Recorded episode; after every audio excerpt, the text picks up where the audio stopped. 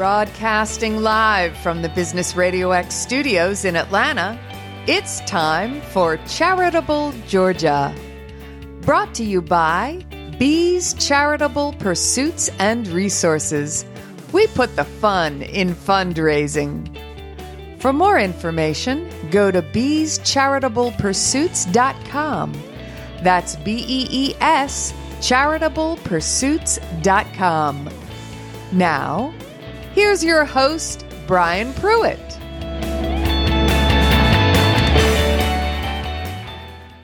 Good, fabulous Friday morning. It's another fabulous Friday with three more fabulous guests this morning. We have two, well, three incredible business coaches, I would say, and they all do things differently. So we're going to start this morning with Miss Melissa Stevens. Melissa, thank you for being here this morning. Thank you, Brian. So Melissa's uh, business is Serenity on Fire, and she does light you up when you're a business. um, does workshops. She helps you, but you have a passion for people in general. I think we all do, but you have a passion in people in general, helping them, wanting them to succeed. And if you would just share a little bit about your story and how you got into this, why you're doing what you're doing. Absolutely. So I actually come from a family who had small business. And I watched growing up the struggle, the feast or famine struggle that my parents went through as they tried to navigate running a small business, having a house, having a family, raising kids, and just really being able to navigate all of those things. And it was a struggle. And I watched how relationships were burned down sometimes in the pursuit of trying to build the business up. And I watched the sacrifice. I watched how often the late nights happen, the times that were missed from school events and the absence of them being there because they were so busy trying to build the business and they were running around like their pants were on fire and they would be spinning their wheels and not making a lot of headway. And then I transitioned as an adult working in corporations. I've worked for small businesses. I've watched. I love small businesses. I love entrepreneurs. They bring so much to our economy. But it's hard being an entrepreneur. And anyone that says it's just the limelight is, is not telling the truth because it is hard. It's hard to be that entrepreneur, get started, keep it moving, have a team, have a family, have a life. And it's tough sometimes to how, to how to create that balance, that harmony between all of the spaces that you want to inhabit. And I've watched people burn it all down in the pursuit of building it up I've watched marriages fall apart. I've watched kids' relationships be damaged beyond repair in the pursuit of having something, in the pursuit of entrepreneurship. And so for me, it's being able to step in and help people see that there's actually a better way, a different way that you can have both the business that you desire and let it support the life that you're actually wanting to build without burning it all down and destroying all of the relationships that you're actually having this business to support. And allowing people to find their way. So I'm a rule breaker. I'm just going to be honest. I'm a rule breaker and I I have my own rules that I won't break, but I'm a rule breaker. And I don't believe there's only one way to do business. And I don't believe there's only one way to live life. And I don't believe there's only one way to get where you're going. But I believe that there is the need for that journey to be the experience. And if all you're doing is burning the midnight oil and being exhausted, and not enjoying the entire time you're doing it, what the heck are you doing it for? When there's so many other ways that you can achieve what you want without the sacrifice of yourself, your health, your well-being, your family, your kids, whatever it is for you in your life. There's another way to build it all up without burning it all down. So I always tell people all the time, if you live life like your hands are on fire, Heck yeah, because you are out there living, enjoying, and having the time of life. That's what life's for. We're here to live it. We only get one, so we might as well make the most of it. But if you're running around and your business is running around like your pants are on fire, well, now you got it backwards. Because if your business is on fire that way, if your pants are on fire all the time, you're so busy putting fires out that you're not paying attention to what's really going on. And you're losing sight of the people. You're losing sight of your mission, your passion, and you're losing sight of the people that are supporting you because they're hanging out in the wing waiting for you to be able to be present, waiting for you to show up, waiting for you to have time for them. And they're loving you and supporting you. but they also need from you. And you can't seem to find enough energy to give them the time and presence that they desire and focus on the business and the people that help you build business. So many times, small businesses, entrepreneurs lose sight of the people that are in front of them and that help them because they are so in the trenches of being in the business and on the business that they lose sight of some of the things that are the most important to them. And so I come in and help them reignite. We reignite that soul. We reignite that fire. I always tell people, I bring the flame when yours isn't lit. We're going to find what's really inspiring you. We're going to get back to your core and we're going to build from that so that the people in front of you and the people supporting you know that you appreciate them and the way you're doing business is supporting that. The way you're doing business is actually supporting the life you want to build. And you're not just running around with your pants on fire, putting out everything and never building, never growing, never enjoying the fruits of your labor. Because what the heck? We're not meant to work, work, work and never enjoy. And the worst thing most people do is never take vacation. And if they take vacation, they work through the vacation what the heck? I, I want to travel. And when I go someplace, I want to be fully immersed in that space. I can't do that if my business runs like it's on fire. I can't do that if I don't build the entrepreneurship the way I desire it so that I can have this life that I really want. And I can't do that if my family's on vacation and I'm so busy working that I miss all of it. I don't want to look up and see when my kids are grown. Where the heck did all the time go? I, they were in kindergarten. What do you mean they're walking across the graduation stage for high school? What happened to all the years in between? And they come to me and say, you missed it because you were too busy working. Or the spouse that says, you missed all the times that I wanted to talk to you and spend with you and love you and have a life with you. You missed all that because you were so busy building this thing that you can't step away from. And we're all gone now.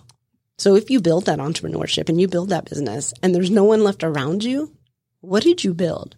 Like there's a way to have wealth and well-being without burning it all down. And that's what I'm here to help entrepreneurs do because it's so important to me that families are preserved, that relationships are preserved, that we recognize the importance in the people that are around us, that business can come and go. You can make money. Money is not the root of all things joyful, but there is a better way. And when you can tap into that, you get to live like your pants are on fire, but your business can run while you're on vacation and there's no greater feeling for a small business person than to know that they can make money and create wealth and enjoy the life that they desire. So you talk about being and living like pants on fire and that kind of thing. Is that where the name comes in for your business? So Serenity on Fire is really about having this peace and harmony in your heart. Joy comes from within our soul. Happiness is external, but joy is internal. And when you have that peace, when you have that serenity, then everything you want, that core in your fire, that belly core, that burning fire delivery, you light up the world with that. And as long as you have that joy and peace internally, you have taking care of you, that everything you want to create is magnetic and it magnetizes and it lights up so easily and effortlessly because you're living from that core being of who you are, that internal joy that you've determined. So Serenity on Fire is really about being able to do all those things, but without all the stress, without all the exhaustion, without all of the mind melt, without all of the burning it down and feeling lost and crazed and overwhelmed and overworked. So you you you talk about one of the things that I like what you say is that you keep the fire lit from the business to the bedroom. Which... So we do. So we talk about the fact that it's from the boardroom to the bedroom. 80% of people's issues, entrepreneurs have problems that start in the bedroom and it impacts the boardroom. Now, whatever you do in your bedroom, hallelujah, that's all on you. But you know what else happens in the bedroom? You sleep you rest. It's your sanctuary. It's where your well-being starts. And how you put your head down at night determines how you get up and start your next day. The tomorrow you want starts with who you are today.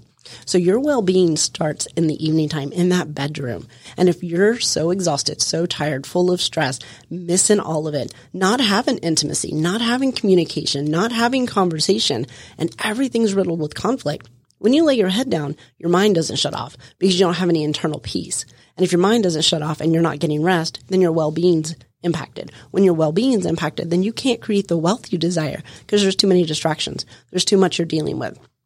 So it starts in the bedroom. It takes to the boardroom. But the same thing, You can't CEO your way from the boardroom to the bedroom because if you've ever tried to talk to your children or your spouse the same way you might talk to your team, you can't CEO them. It does not work. They will shut you down in a heartbeat because that's not who they are and that's not what they need from you. So transitioning from the boardroom to the bedroom is a difficult thing for a lot of entrepreneurs because they don't turn it off, but we have to learn how to preserve those relationships, to preserve the life that you want to have you have to learn how to shift from the boardroom to the bedroom. So we say we do everything from the boardroom to the bedroom because that's where wealth and well being really begin. So you don't call yourself a business coach. It's a business. I, I always get the word messed up. What, what do you actually say? So it's a business alchemist, right? We go. do practical magic with practical strategy. So we bring your essence with know how and strategies that work for you. We work from your strengths. And so there's a little bit of magic in there because each person is unique and they each have their own essence, their own spirit, their own way of being we're going to capitalize on that with the strengths that serve you. And then we're going to build from there because that's what's sustainable. That's what's repeatable. And that's why we bring the magic with the strategy because that's where it gets to be a whole lot of fun. And then you get to live like your pants are on fire because you're having the best time of your life and your business is growing and making you what you desire.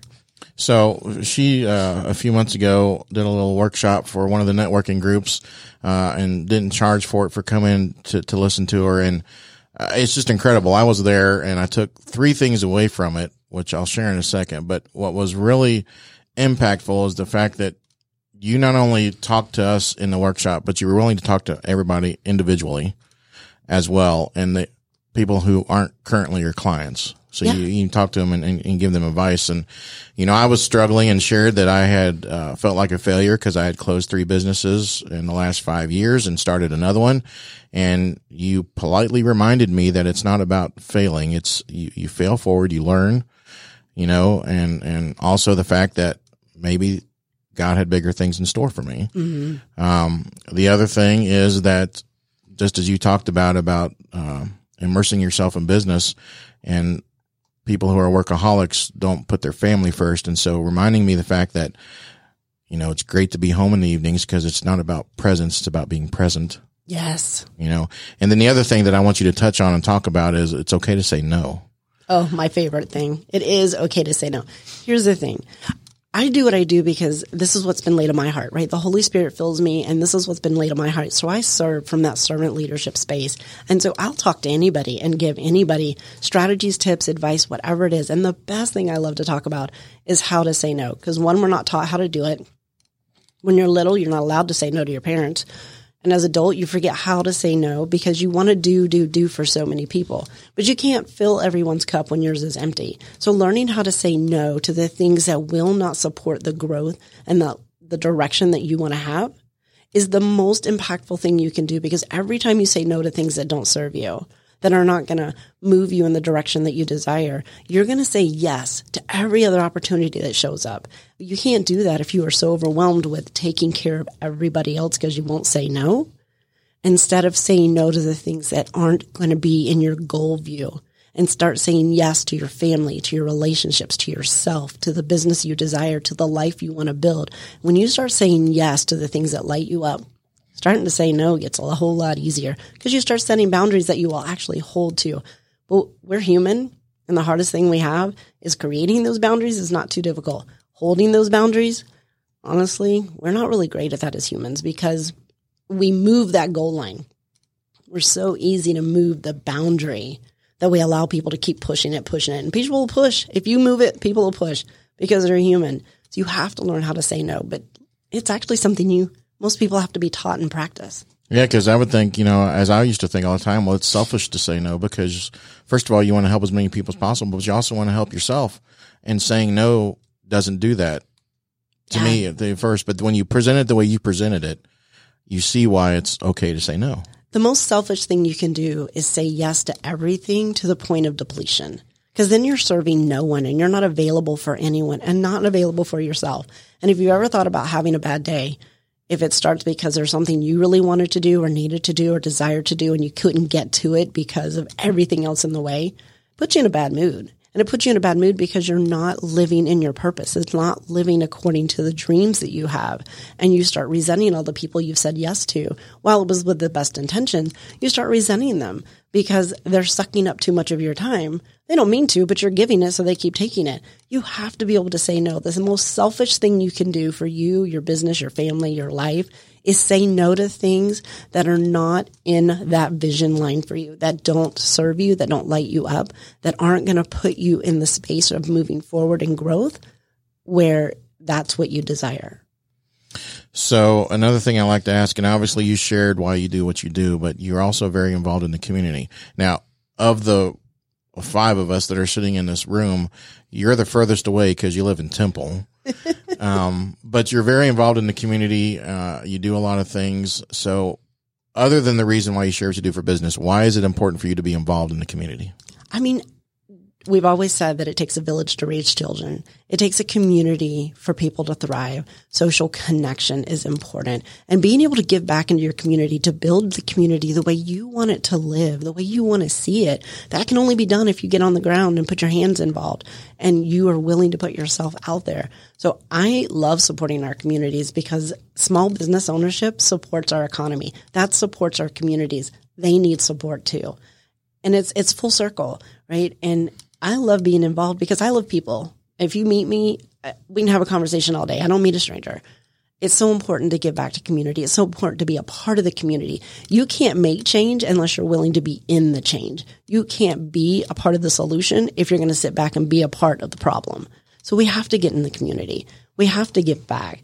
I mean, how else how else do I get to meet all these wonderful people that I meet if I don't get into the community? Brian, I've met you. I met Mike. I met so many wonderful people because I get in the community and I'm willing to serve. And it's not about money. It's about giving from the heart because when you do that, you meet people as people. And when you meet people as people, you get to know their soul. You get to know what drives them, what is purposeful for them.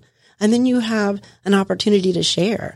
And it's not about giving advice or giving tips or strategies. It's about giving time. It's about the presence. It's about allowing people to see you and you see them and just building a community that is safe for our children, safe for our adults. It's a clean and safe place for us to enjoy. I come from Florida. I lived my life outside, running the streets, running around, having a good old time. You can't do that today. Communities aren't quite the same anymore, and we need to get back to that.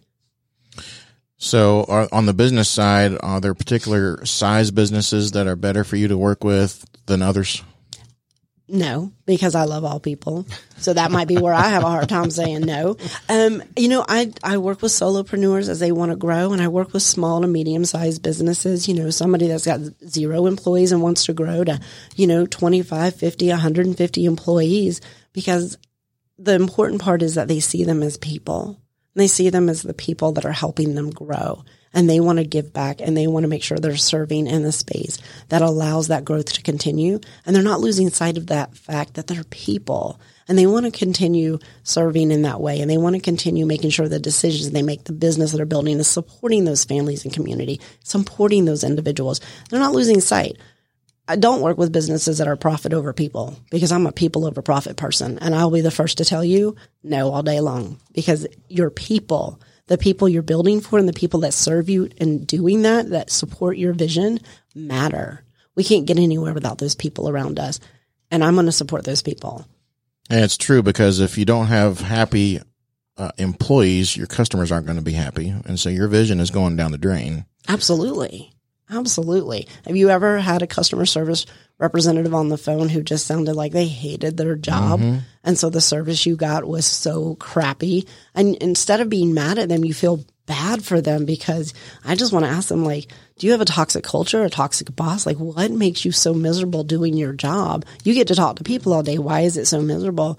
And you just want to go in there and help people understand there's a better way, a different way of treating each other and building business off of kindness is so much easier and so much effortless because when people feel appreciated and valued, they give more than 100%. But when they don't feel that way, they barely show up. And then I had to talk to them on the customer service side and I'm like, oh, we, we need to figure out what's going on because you're not living, you're not happy. There's something else that's at, at play here. It's not just that individual. There's a culture at play. And that's tough. And that's tough for people. we have to keep people as the forefront of what we're doing. Can you talk a little bit about the, the workshops? I mean, there's different kind of workshops that you do, correct? Yeah, so I offer a, a, couple of different kinds of workshops and I do them throughout the year. And, you know, some of what we do is we do an intensive, right? It's a three day, we go hard, we go fast, we go deep, we get, de- we really get in there, figure out where your blind spots are, figure out where you're struggling, where the energy leaks are. We go in and start repairing those. Band-aids don't work. We're going to go get to the root. We're going to figure out what it is and we're going to tweak it. We're going to fix it. We're going to find what works. We're going to make that repeatable for you. We're going to do that over and over again so that you're building on a sustainable platform. So we go in and we do these deep dives, these intensives. Um, other times, you know, we'll do one day of just diving deep. Everything we do is coming back to who you are and what you truly desire. The problem is, is we grow or we have these great ideas for business is we lose sight of our vision. We lose sight of our mission in the chase of the dollar and the chase of the glory and the chase of whatever. We lose sight. And when we can come back to that value, come back to that reason, that mission, the, the vision that we have, we serve from that place, everything is so much easier. So we dive in and we get through that. So these workshops are really to help individuals figure out some of those things on their own and figure out where they might need help or where they might need to slow down and take another look. And it's so amazing to watch, just to watch people when the light bulbs come on and they realize, oh, it's just a simple tweak. Oh, I've just been missing this. Oh, I don't have to talk to people like they're poo on the shoe. Oh, I could treat them like decent human beings and they do more for me. Oh, I don't have to be this ogre. I don't have to be this toxic boss to get things done oh, I get to live life joyfully and I can be a happy, joyful employer, CEO, and people like that. People want to work for me. That's better. Oh, I'm making more money this way and my family's happy and my life is happy. Heck yeah, let's do it that way. So sometimes we just go in there and help people see where they misaligned, where they've stepped away. We bring them back to that core.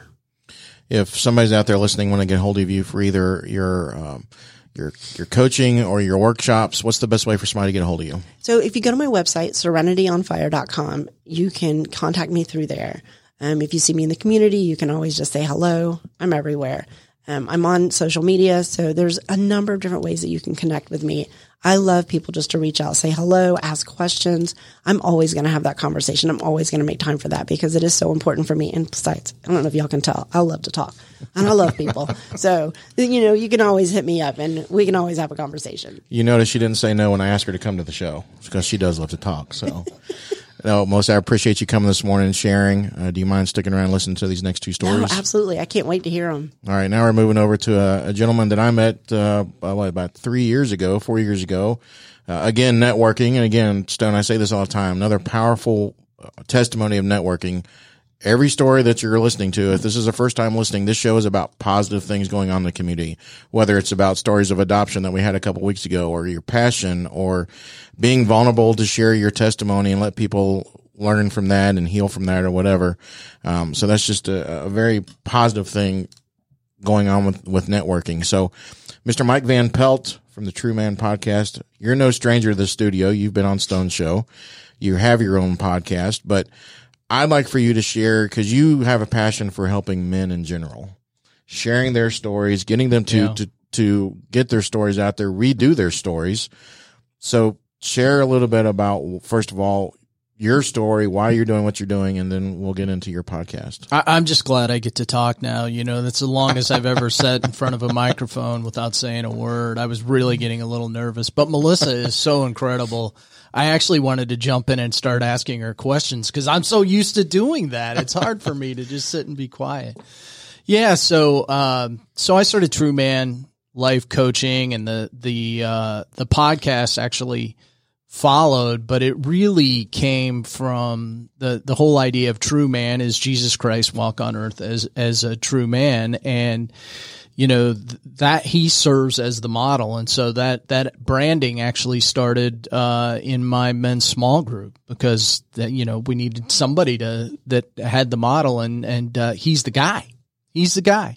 So that's where the the whole brand name came from. And be by being a part of that men's small group what i recognize eh, by going to retreats and just being around a lot of men was that I had started out doing some business consulting, but I just saw that there was a need in the marketplace for another man to come in and walk alongside another man and just help them.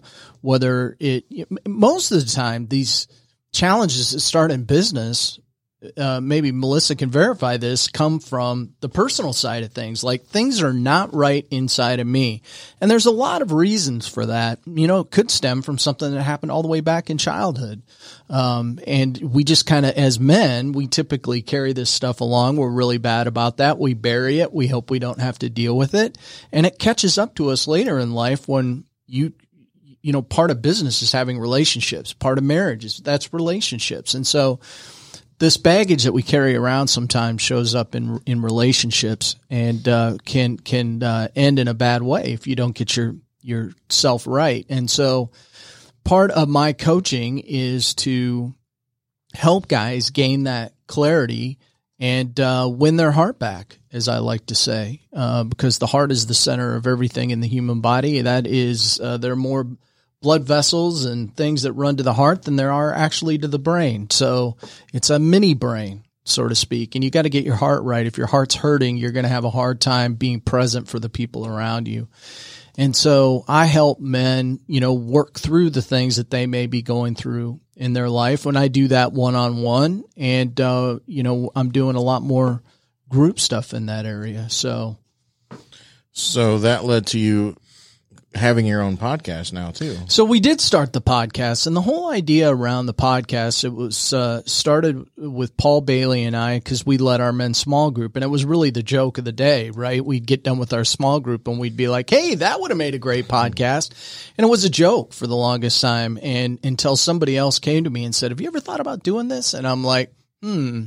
Usually, if somebody asked me, if I get that question again, there's something going on there, right? So I I looked into it and, um, you know, Paul and I started doing the podcast together and he couldn't keep up because that's not his daily thing. He's a financial advisor.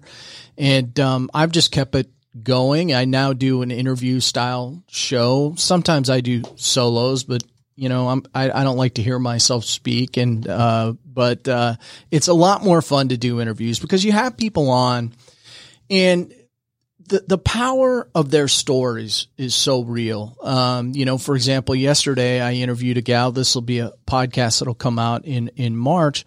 And we were, we were actually did a program on suicide. And she told me a story about her two teenage sons. Um, she lost both of them in a 30 day span to suicide. Mm. And which is, um, and, and so the, the story is not only about the, the suicide, but it's how she's getting on in life. And, and the reason that that story is so powerful is we all go through stuff. We all go through stuff.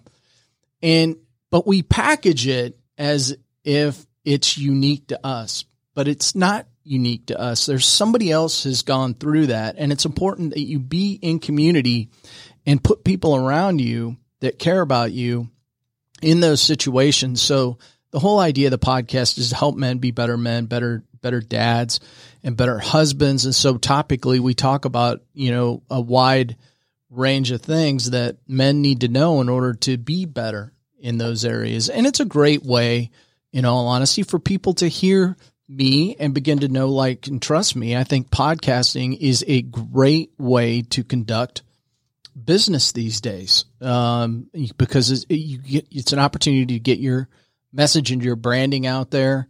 And it's not just a podcast for me. Uh, my pants were on fire yesterday, Melissa, as we tried to uh, reestablish my YouTube account, which went sideways uh, for for a moment.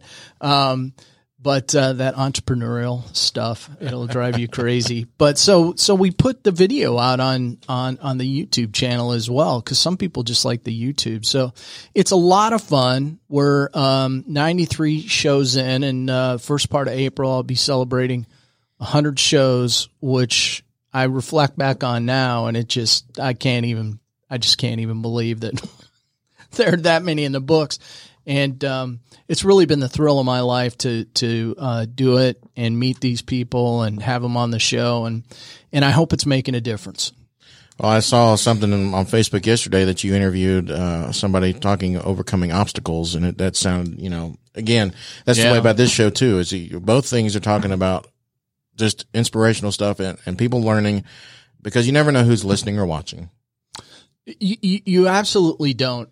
Honestly, my favorite thing to get, um, in fact, some guy that I met the other day, um, he didn't know I did a podcast. He listened to this week's podcast, which is uh, Dorsey Ross. He has uh, he was born with a, a disease called Alpert's syndrome, I believe is is what it's called, and so he's he's his face is physically deformed. He's gone through a number of different sur- surgeries. Um, his speech is a little slurred, uh, but what an incredible story because I mean we all hear these stories about bullying so you can imagine if you've got some kind of deformity what you go through as a kid but his parents were so positive they were so encouraging and if you listen to this guy listen to the podcast you'll quickly learn that he I mean, he's got the guy doesn't even sound like he's ever had a bad day in his life right his attitude is so positive and uh, you know he's a professional speaker now and travels around. That's part of his ministry, and it it just goes to show you that you can overcome anything with a positive attitude, and that you know the naysayers, the people that try to get you down, you know they they don't matter.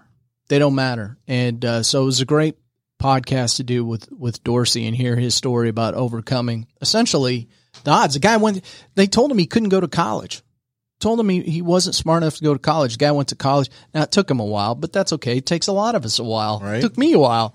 Um, so, you know, this, but they said he, he would never get a college degree and he went on to get his college degree. So this guy's an overcomer. And, and I think that that's an important, a really, really important message that, you know, you can't, uh, you can't put up walls, man. You got to run through them. When you're working with the men, is there one particular area that you kind of see the most, um, I don't know, area that's kind of like the struggle? Can you share that? Is there something that's more prevalent than others that you see? Well, a, a guys talk about anger a lot. and We all struggle with that to one degree or another, but it, it's purpose. You know, I think that, you know, unless you're doing something that you're 100%, you know, dialed in on and you love and you got everything. And that's that's a small percentage of people, quite honestly. I think a lot of us walk around. That's what happened to me, you know. I went through a, a very long period of time where I was like, man, professionally what I'm doing just flat out sucks. I hate it. I don't enjoy it. It doesn't bring me joy. And I don't but I don't know what I want to do. And I I went through a number of different coaches uh, trying to find the right person that could help me. And I, I don't think it was any one person that helped me. I think it was just that learning that went with it as as I went through that po- process. But purpose is something that a lot of people don't have peace or clarity around. You know, we just kind of float through life hoping we can get through the next day. And that can be a really miserable way to live. And it leads to a lot of other things that'll make you unhappy. So I think people just trying my audience typically is going to be a middle aged guy. And at that point, you know, they've lived long enough to go, eh, maybe you've had a little regret here or there, but I don't want to go down that way. What do I want my legacy to be? And I think that we all reach a point where we get, you know, what is my legacy? How do, how do I want, you know, and I encourage people sit down, write your eulogy. And if you don't like your eulogy, man, you better change your game. And so, um, you know, but that, a lot of that is around finding purpose and just pausing to go, man, what's next? What's next? What do I really want? What's my heart telling me? Because too much of the time we think with our head, not our heart.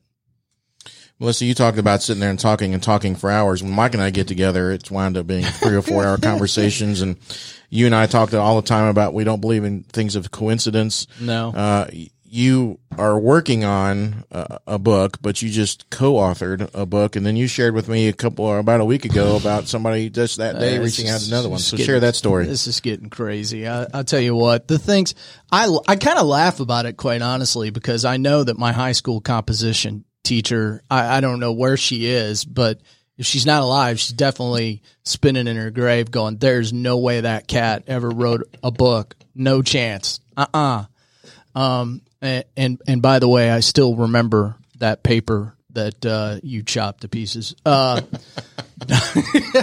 no, you're forgiven.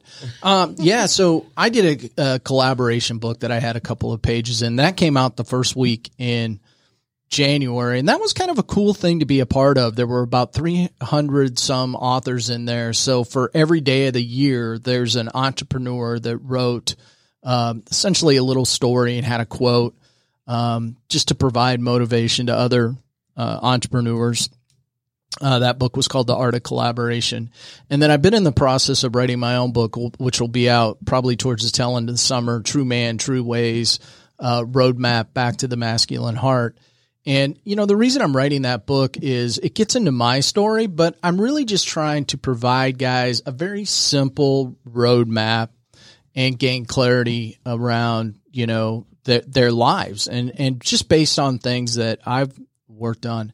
And then I had another collaboration that came my way completely unexpected. The guy by the name of Jim Britt, who's uh, one of the top 20, I guess they call him one of the top 20 speakers um, uh, his, historically. He was with Jim Rohn and worked with Jim Rohn on his uh, team and built his sales team up. He's the guy that hired Tony Robbins. And uh, he reached out to me and we connected and he asked me if I would be a part of their collaboration book where you get to write a, a, chapter. So it's Jim Britt and Kevin Harrington from Shark Tank do that together, and uh, the book's endorsed by Tony Robbins. So um, that's another cool project that'll be out uh, later this year because I can't pile them on fast enough. I guess I don't know, but it was too good to pass up. You know, I find, in all honesty, that the coaching field sometimes gets a little messy. And there's a big gap between the good coaches and the folks that just threw a shingle up and said, I'm going to help people.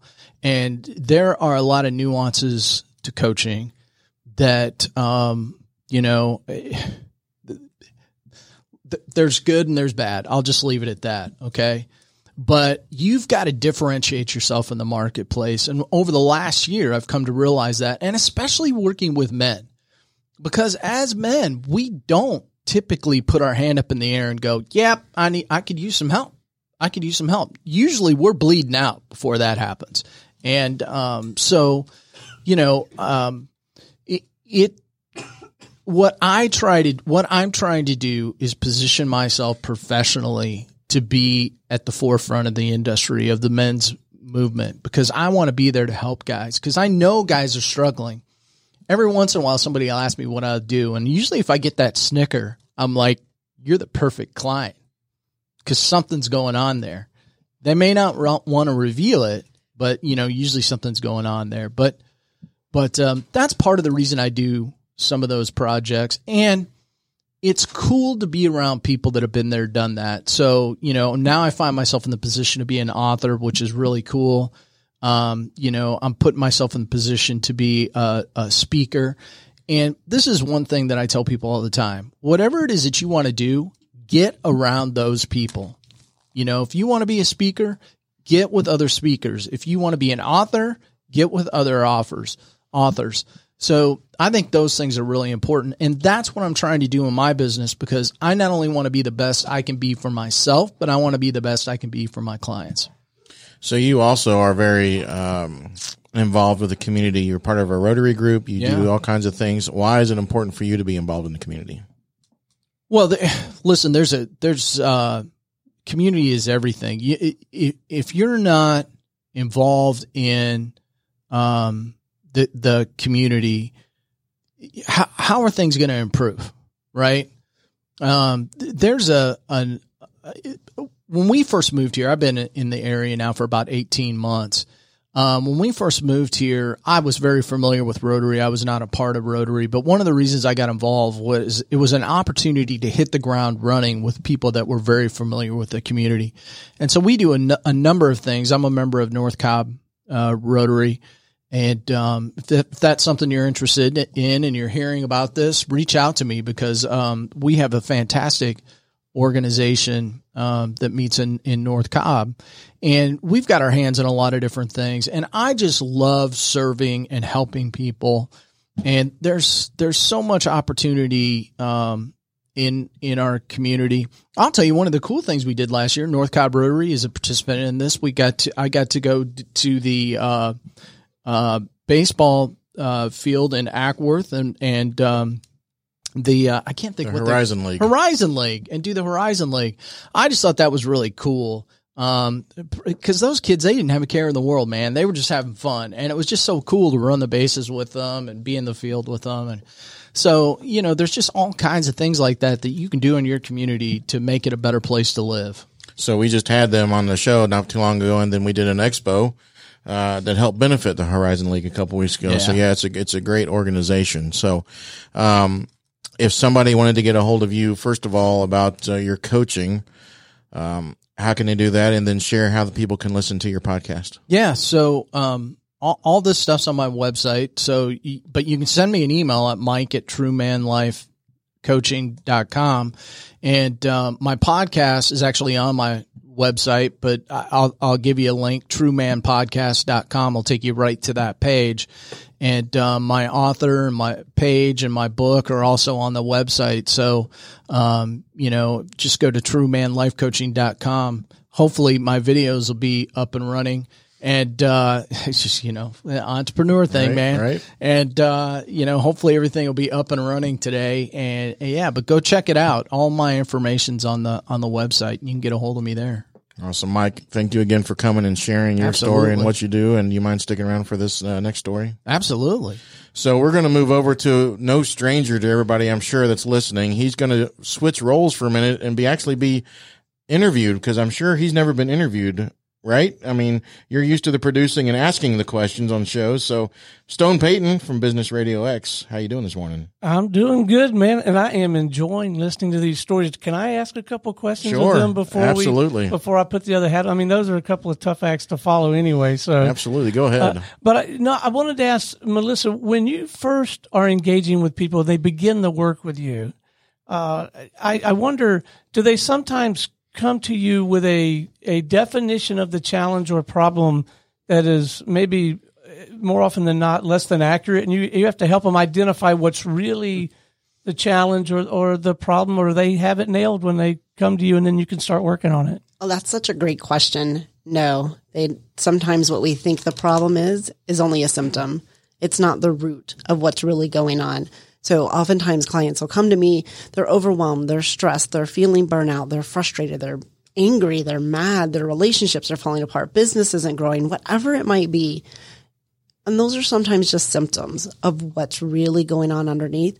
So I'm a great listener. I love to talk, but I'm a great listener. Mm-hmm. And we, we sit through all of that and get down to the root of what's really going on. And it really comes down, what Mike was talking about before, it really comes down to heart.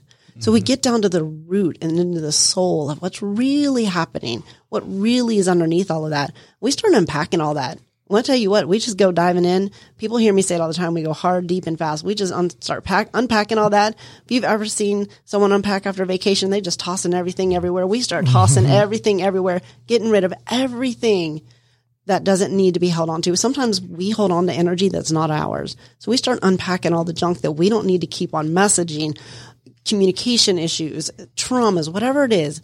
We can start throwing all that stuff out and start getting back to what you really want to get into. So that's a great question. Well, it's uh, it's one that occurred to me while you were talking, and the entire time you were describing the challenges of entrepreneurs in particular, I kept thinking, "Boy, I resemble that remark. I resemble that remark," and uh, and then I've reached uh, periods, and, and I feel like maybe now is one of them where I have felt the serenity. You know, the like I got it all, I, I- got it all dialed in, and uh, and then I had reached another point where I didn't, and it, I, I kind of cycles. And I, I wanted to ask you, Mike, when, in writing and doing the writing, did- talk a little bit about that experience, if you don't mind my my asking, because was well, my specific question, or at least my first one is.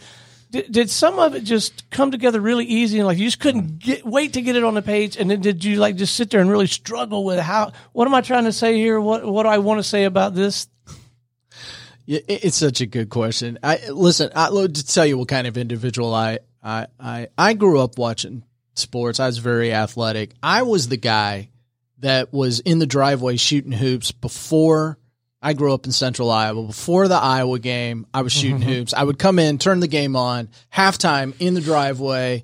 And so I don't sit very well. Like I need to be active, right? And and so sitting and trying to capture content is is really a huge challenge. But I, I will tell you, towards the end of uh, the year, I had a, a woman that I would, she was in my mastermind group, and she'd heard me, and she, she she said, "Mike, I want you to call me."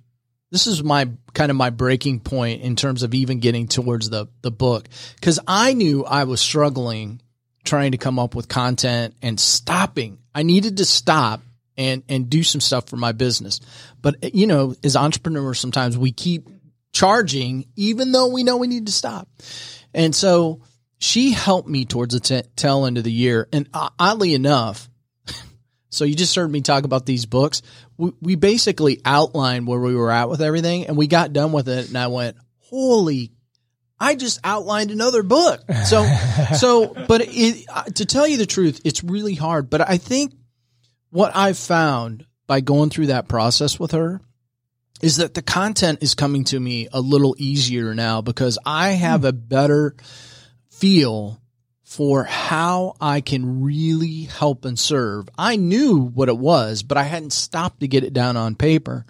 And this is why, and this is going to be part of the book, I think journaling is so important. I mean, we have all this technology in the world, and I know that there's a number of different, you know, resources for journaling and in technology, but I just don't think that there's anything better. And I, I don't write like this. I, of course, you know, get on the computer and write, but I don't think there's anything better than getting pen to paper and writing our goals. Uh, and, you know, having a gratitude journal could be a piece of it. But you know, writing and journaling, I think, is a, a thing. And guys don't do this well. In fact, one of the things we're going to work on, we're going to bring out a masculine true man journal, a really masculine Ah. leather bound journal. This has been stuck in my head forever because guys don't journal for some reason. I guess we don't think that that's the masculine thing to do, but we need to get our thoughts down on paper. And so, you know, that's going to be a part of the book. But I guess to answer your question, it is a struggle, but I, I have, but once you start in, you know, and you have clarity around the direction you want to go, then, you know, it gets a little easier. Well, the reason I asked, I was thinking when you were talking, um, I, the way I got into this business 18 years ago, Lee and I have been doing this for 18 years. My business partner, Lee Kantor, and I, uh, I kind of came from the training and consulting world. When I got fired from the last consulting firm that I worked with, I went out, did some keynote work, self published a book. Yeah. And the book uh, had some success on its own. It helped me book speaking engagements. It was a credibility piece Yeah, for the consulting, all that stuff.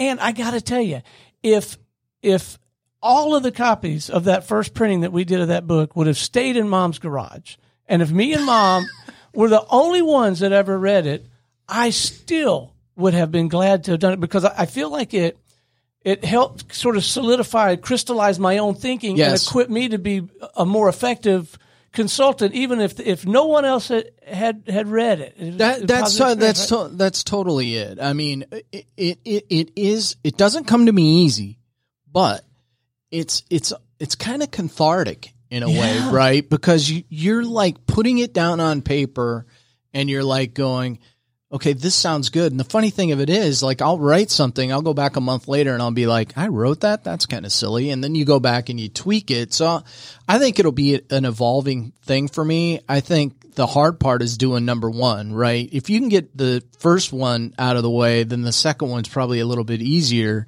But, you know, it, it is a very cathartic thing. And the reason I'm doing it, I'm not trying to sell millions of copies. If I do, great.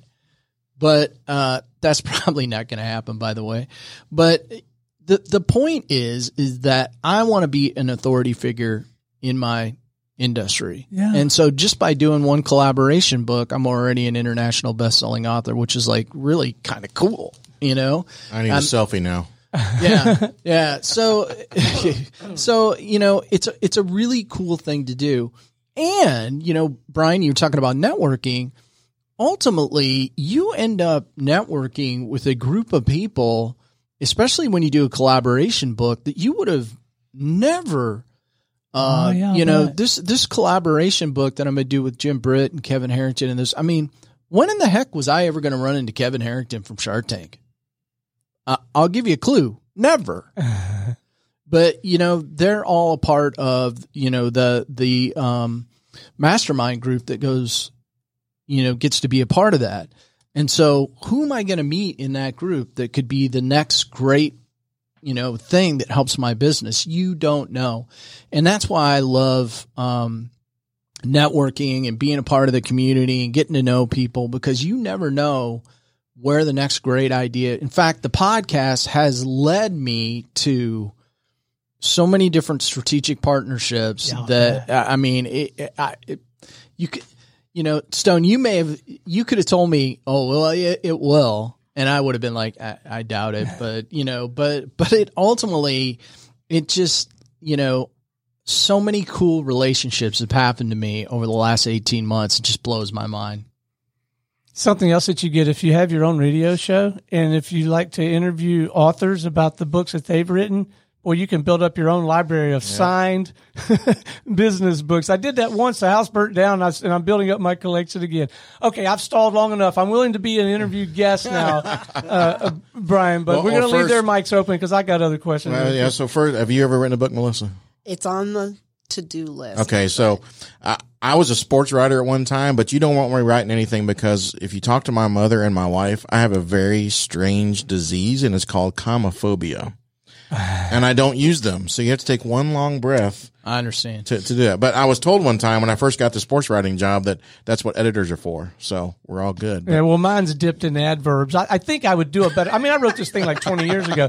I think I would do a much better job of the actual writing. I stand by the content, and it's you know it's it's had three printings, and it's been in leadership development curriculums. It's had some success, but I uh, so I cringe a little bit sometimes at the actual mechanics of the writing, but I stand by the content, which I think that's a good sign. There you go. So, all right, we are going to ask you some questions. Okay, all right, All right. and I'll try to answer. So I know it's hard to, to, to sit back and not ask questions, but, uh, first of all, you are very passionate about helping others too, because as you've shared, you were a consultant. Uh, you've started this platform where you're helping businesses. And, um, before I get into what we're really going to talk about, which is your Main Street Warrior program, which I really think is cool and I want you to share, but can you please share your story of why, eventually why you wind up here and why you're doing what you're doing? Uh, sure, and I'll try to be succinct. But I mentioned it was a book. I, you know, I published the book. I got invited to be on different shows, and I got myself invited to be on like these uh, Saturday afternoon. I'm a smart CPA. You know, shows on FM, and I did a handful of those. I got on cable access TV. I mean, I would have talked to the high school newspaper, right? Did Anybody listen to me talk about the book, and, and they- they were fun but it was very different than what we're doing here, right? It was often a little bit more host centric. You know, the host was the personality, or we were. Tr- I always felt like we were kind of doing a little bit of a dance for this anonymous audience out there. And uh, it, but I got pretty good at it. But in, in those things, if you guys have ever been on one of those kind of shows, man, you got to have your three bullet points. That one joke that you know always lands, and then that quick offer at the. You know, it was much. It was it was more superficial, right? And what you know, like like it wasn't like the show's about Brian, you know, and uh, but I, you know, it was still a fair energy exchange, right? I knew I could leverage the content. We didn't have content marketing back there. We didn't have the phrase, but I knew enough about selling, and you know that I did that. And then I got invited uh, onto a show called Atlanta Business Radio. We weren't a network back then, and this guy named Lee Kantor was running this thing. We walked in. There were two or three other business people in there. And I mean, I, I got to tell you guys, I, I mean, I walked in, the clouds parted, the doves flew, the angels sang. It was just, it was a completely different experience. Like we had a conversation about me and the work and the why behind the work and where I was trying to take it. And, and, and I just, I, I just got very enamored with that. So, uh, I, when, when Lee explained to me his business model, which I could not figure out at first because he didn't charge me to be on the show. He didn't run any commercials. I think he did like a live read for some nonprofit or something when he explained that to me, I wrote a check, became a client, started using the platform to grow my business, build relationships. Uh, and it, are you guys old enough? I don't, I don't know that y'all are. I know Brian is, but, uh, but it used to be a commercial where the guy, he, uh, he, he used a he, he liked the razor so much he bought the company. I do recall that. Okay, all right. So Mike's old enough. Uh, anyway, I, I liked what what Lee was doing so much and got so enamored with. I bought forty percent of the company, so I became you know. So I, and to this day, I own forty percent of the Business Radio X network. Lee owns sixty percent. Uh, we rarely disagree, but when we do, it's his final call. That's the way we organize stuff. And now we're in 57 markets. We have 19 of these studios. And so that's my day job is I, I am uh, out recruiting people around the country and now a couple of uh, conversations internationally, kind of provide for the care and feeding of people to run these hyper local studios. So that's my day job. And then Lee and I ran a, uh, have been running for most of those 18 years a studio out of Sandy Springs, kind of our headquarters studio. And then Holly and I, my wife Holly, our youngest, we have two daughters, Katie and Kelly. I'm going to get to see them both this weekend. Uh, Kelly, when we broke her plate and she moved to Chattanooga, we moved from our home on the cul-de-sac in East Cobb and we bought a little patio home right here on the edge of town. And I told Holly that I said, I'm going to put a studio in Woodstock and we'll do a Cherokee Business Radio. So here I am. I got, I'm wearing that hat. You know, I still had my day job of helping to run the network. But now I've got this studio and I've got, I don't know, I think maybe nine clients, professional services, B2B. We've helped them create their own show and do all the things we do to, to do stuff like this. And, and they capture all these great stories and they build relationships. And, um, and I'll share with you, and I know I'm jaded because I have a tendency to see everything through like, like the business radio X lens, right? Like business radio X is going to solve world peace. Uh, and, but, but I really, my current belief as of today is yes, storytelling is a marvelous way to promote your business, get your um, thought leadership out there, provide some consistency of, of, brand, and begin to create that foundation for people liking and knowing and trusting you. But I got to tell you, gang, I think story gathering is infinitely more powerful in terms of building relationships and growing your business. I think that's, uh, and I, I can't take full credit yeah. for that thought. I'm reading a book right now. What is it costing you not to listen? Uh, and and she talks about story gathering. So that's that's what I'm doing. And then I and then this Main Street Warriors thing is happening. Yeah. So go ahead and share with that because it's really cool. Your passion is again, like everybody here is, is people and helping others, and this is the way to help businesses who. Uh, I guess fresh off the ground kind of thing, but want to have yeah. this platform that want to be able to leverage and, and do things like this. But this is a way for them that, that don't have that money or whatever that you normally do. But sh- share share about Main Street Warrior. I'm so excited about this, and I wore the T-shirt today. So yes. if, if, you let me be in the picture, I, am hoping you'll let me be in the picture. You know that. Yeah, we well, you got to get somebody else to take it because you won't be able. to You don't have a selfie arm like yeah, Wendy does. We'll bring Monica in, in, here, but no, Melissa. Remember, I was telling you about have, reaching that point of serenity, and you, you got yeah. it locked and loaded. Well, I mean, I've made a very comfortable living doing some really cool stuff with Business Radio X. And now we're empty nesters. We live right on the edge of town. I know every bartender in town. I know a lot of people. so I just thought I had it all dialed in, right? You know. Yeah. And then I started getting more and more immersed in the community. I started going to young professionals of Woodstock. I'd never done networky stuff. I went to the Woodstock Business Club. And so, you know, and Thursday mornings I'd get up and I'd walk across the street to the circuit and go here and I walk down the street to Reformation. And it, it, you know, within six weeks, I'm thinking, man, I love these people. They're great folks. Almost nobody in this room can afford to work with me. They, you know, our fee structure is a little out of reach. Uh, you know, our, our, our ideal client for the Business Radio X business professional services B2B, but they're established enough. They're, they're trying to make another 50,000 or 100,000 this year, you know, it, it, and so they can afford to make an investment that, that warrants that. And we'll give them a, anywhere from a four to 10x return on that. But you got solopreneurs, you got these small firms, you got startups, you got kids with an idea on a cocktail napkin, you got all these nonprofits. And so much of what we do in here would benefit them greatly. Yeah. But you know, I, so I, I just I'm scratching my head since I got here. You're like, what can we do for these guys? Now, one thing we can do, and I always we've always done this all along, is I can cast a wide net and invite folks on the show on like any of the house shows that I know are not going to be prospective clients, but I'm just serving the community. Not so I, I, I could help at that level. But I knew there were people in here. If I could give them more access to the story gathering, and give them more that. And so, so yes, what uh, I came up with, with the help of Sharon Klein and a lot of uh, uh, mental energy and a lot of creative thinking from uh, uh, David Samahal uh, with Diesel David Inc.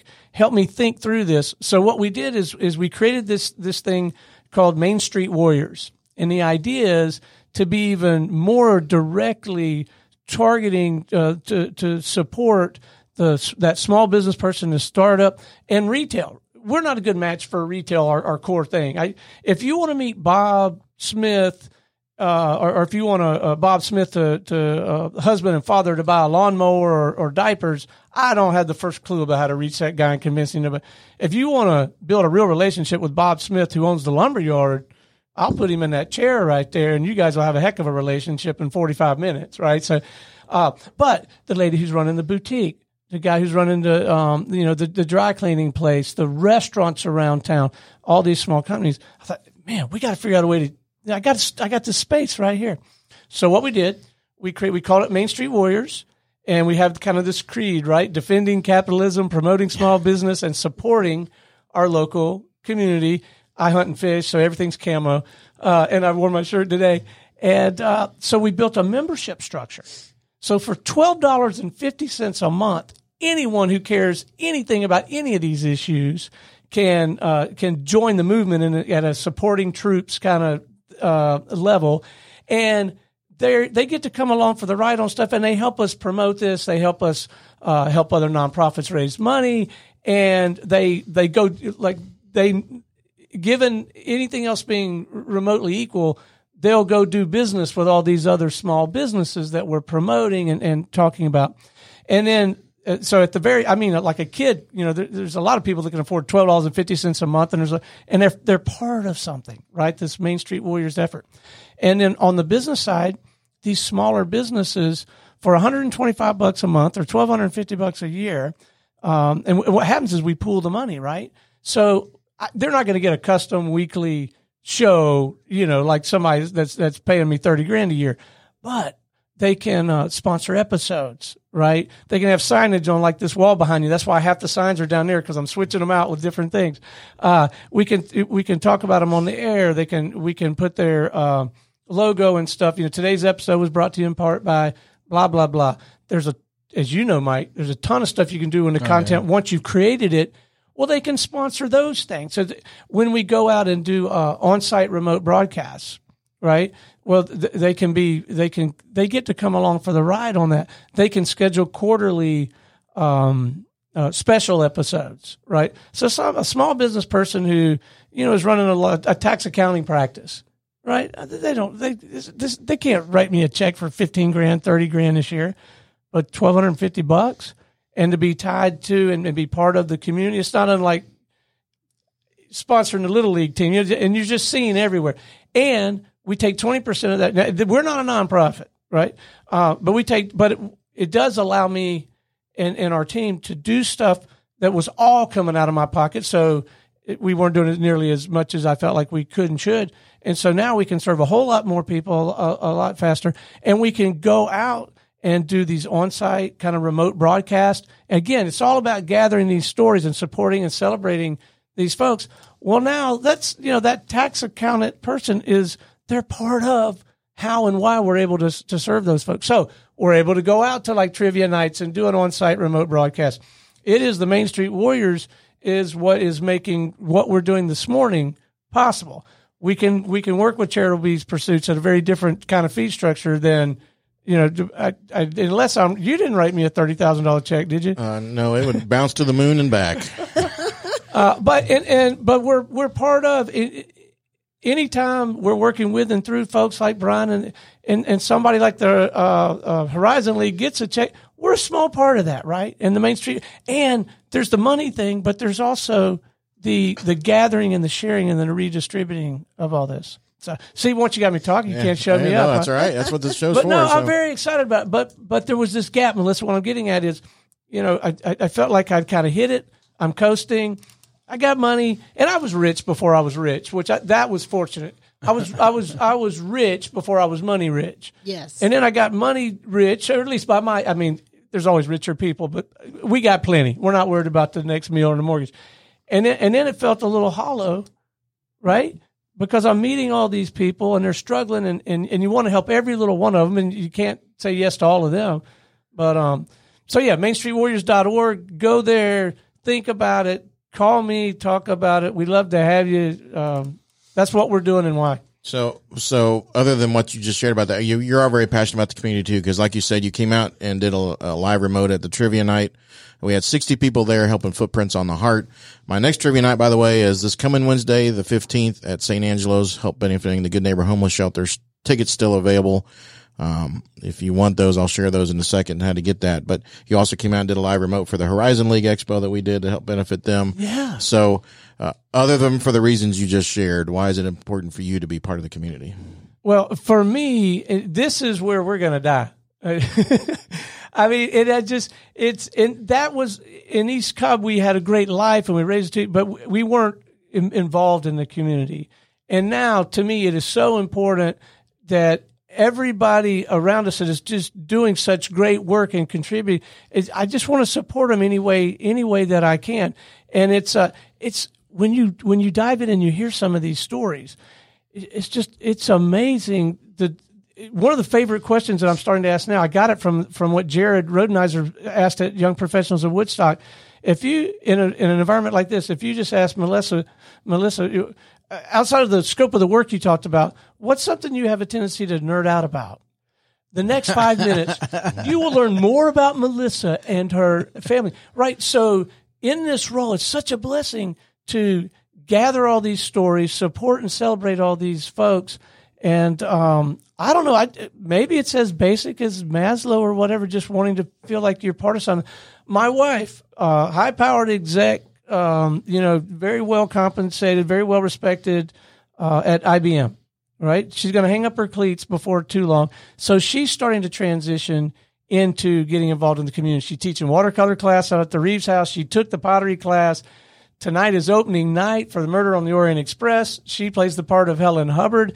She is so we're both kind of moving in that direction. So to me, it's important for me. It's important to to Holly, and we want to be a part of it. Plus, I mean, I, every bartender in town treats me like gold. You know, I mean, I tip them well, but. Well, I was going to say, because you're out there paying their bills.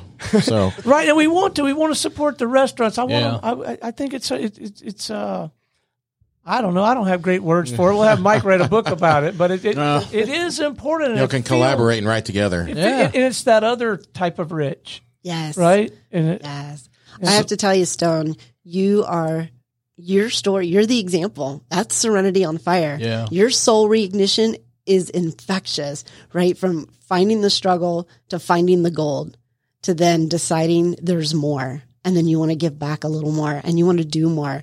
And I see how it lights you up. Mm-hmm. That, that's the gold and that's Serenity on Fire because it's finding that internally that allows you to magnetize and light everybody around you up with that energy.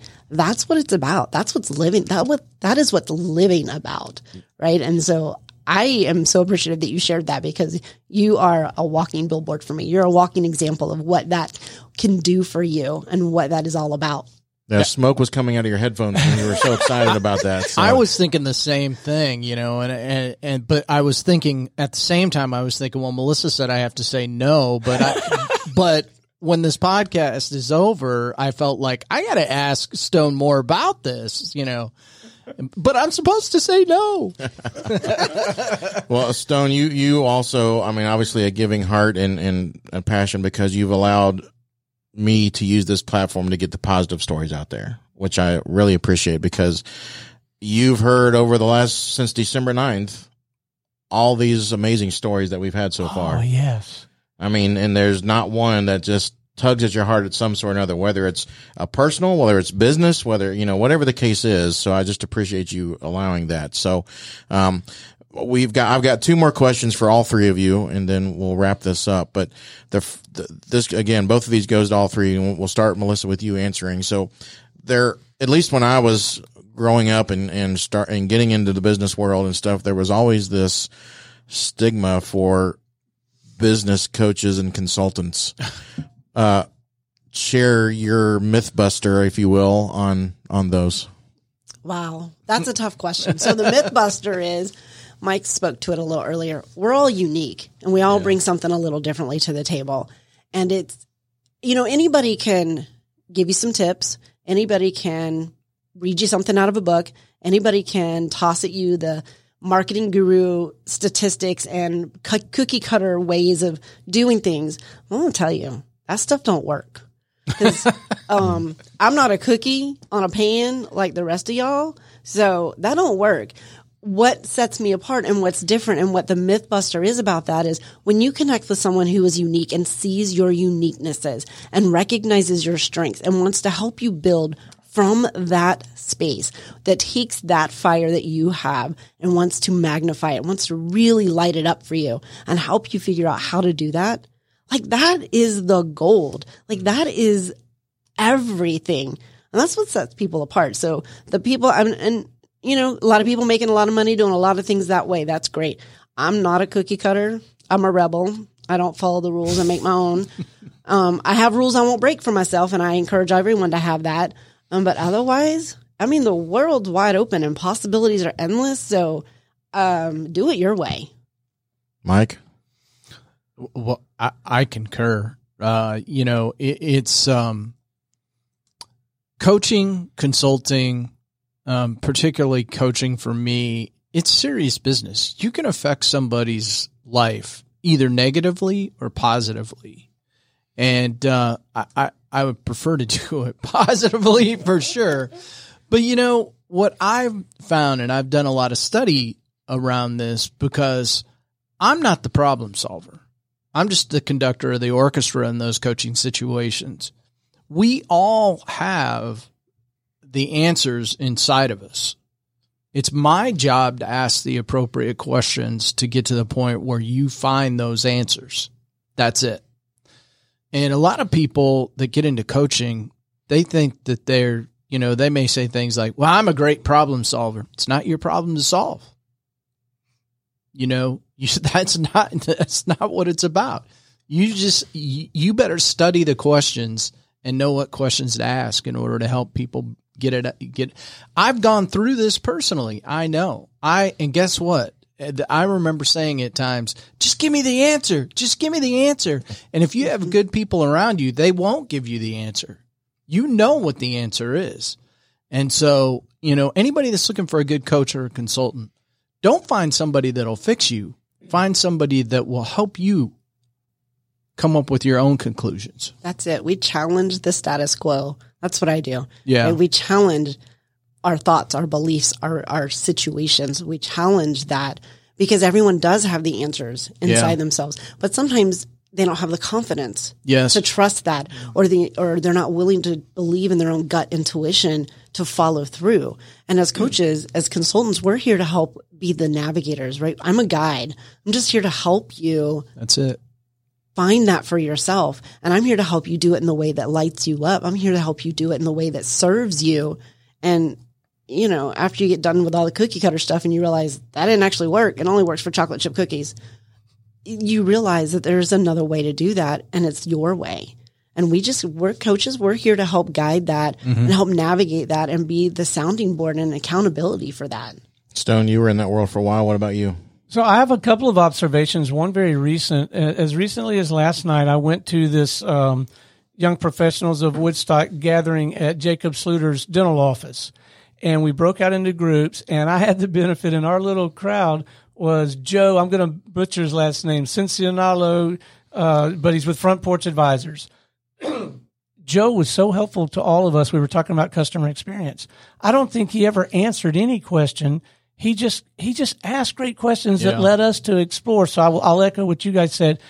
I also over the years have come to genuinely appreciate. Maybe there's some label for this, guys, and you would know it. I don't know if it's micro coaching or highly targeted coaching, but I, I'm almost to the point now where I consider a lot of different people in my life uh, a potential coach on a very specific little niche thing. And so the second observation is earlier this week, Holly and I went to go see Carrie Underwood. Oh man, what a set of heights! And she's a great entertainer. Before we did, we went to McCormick and Schmidt, Schmitz, Schmitz. Yep. We had a bartender named Sean. All my stories involve bartending.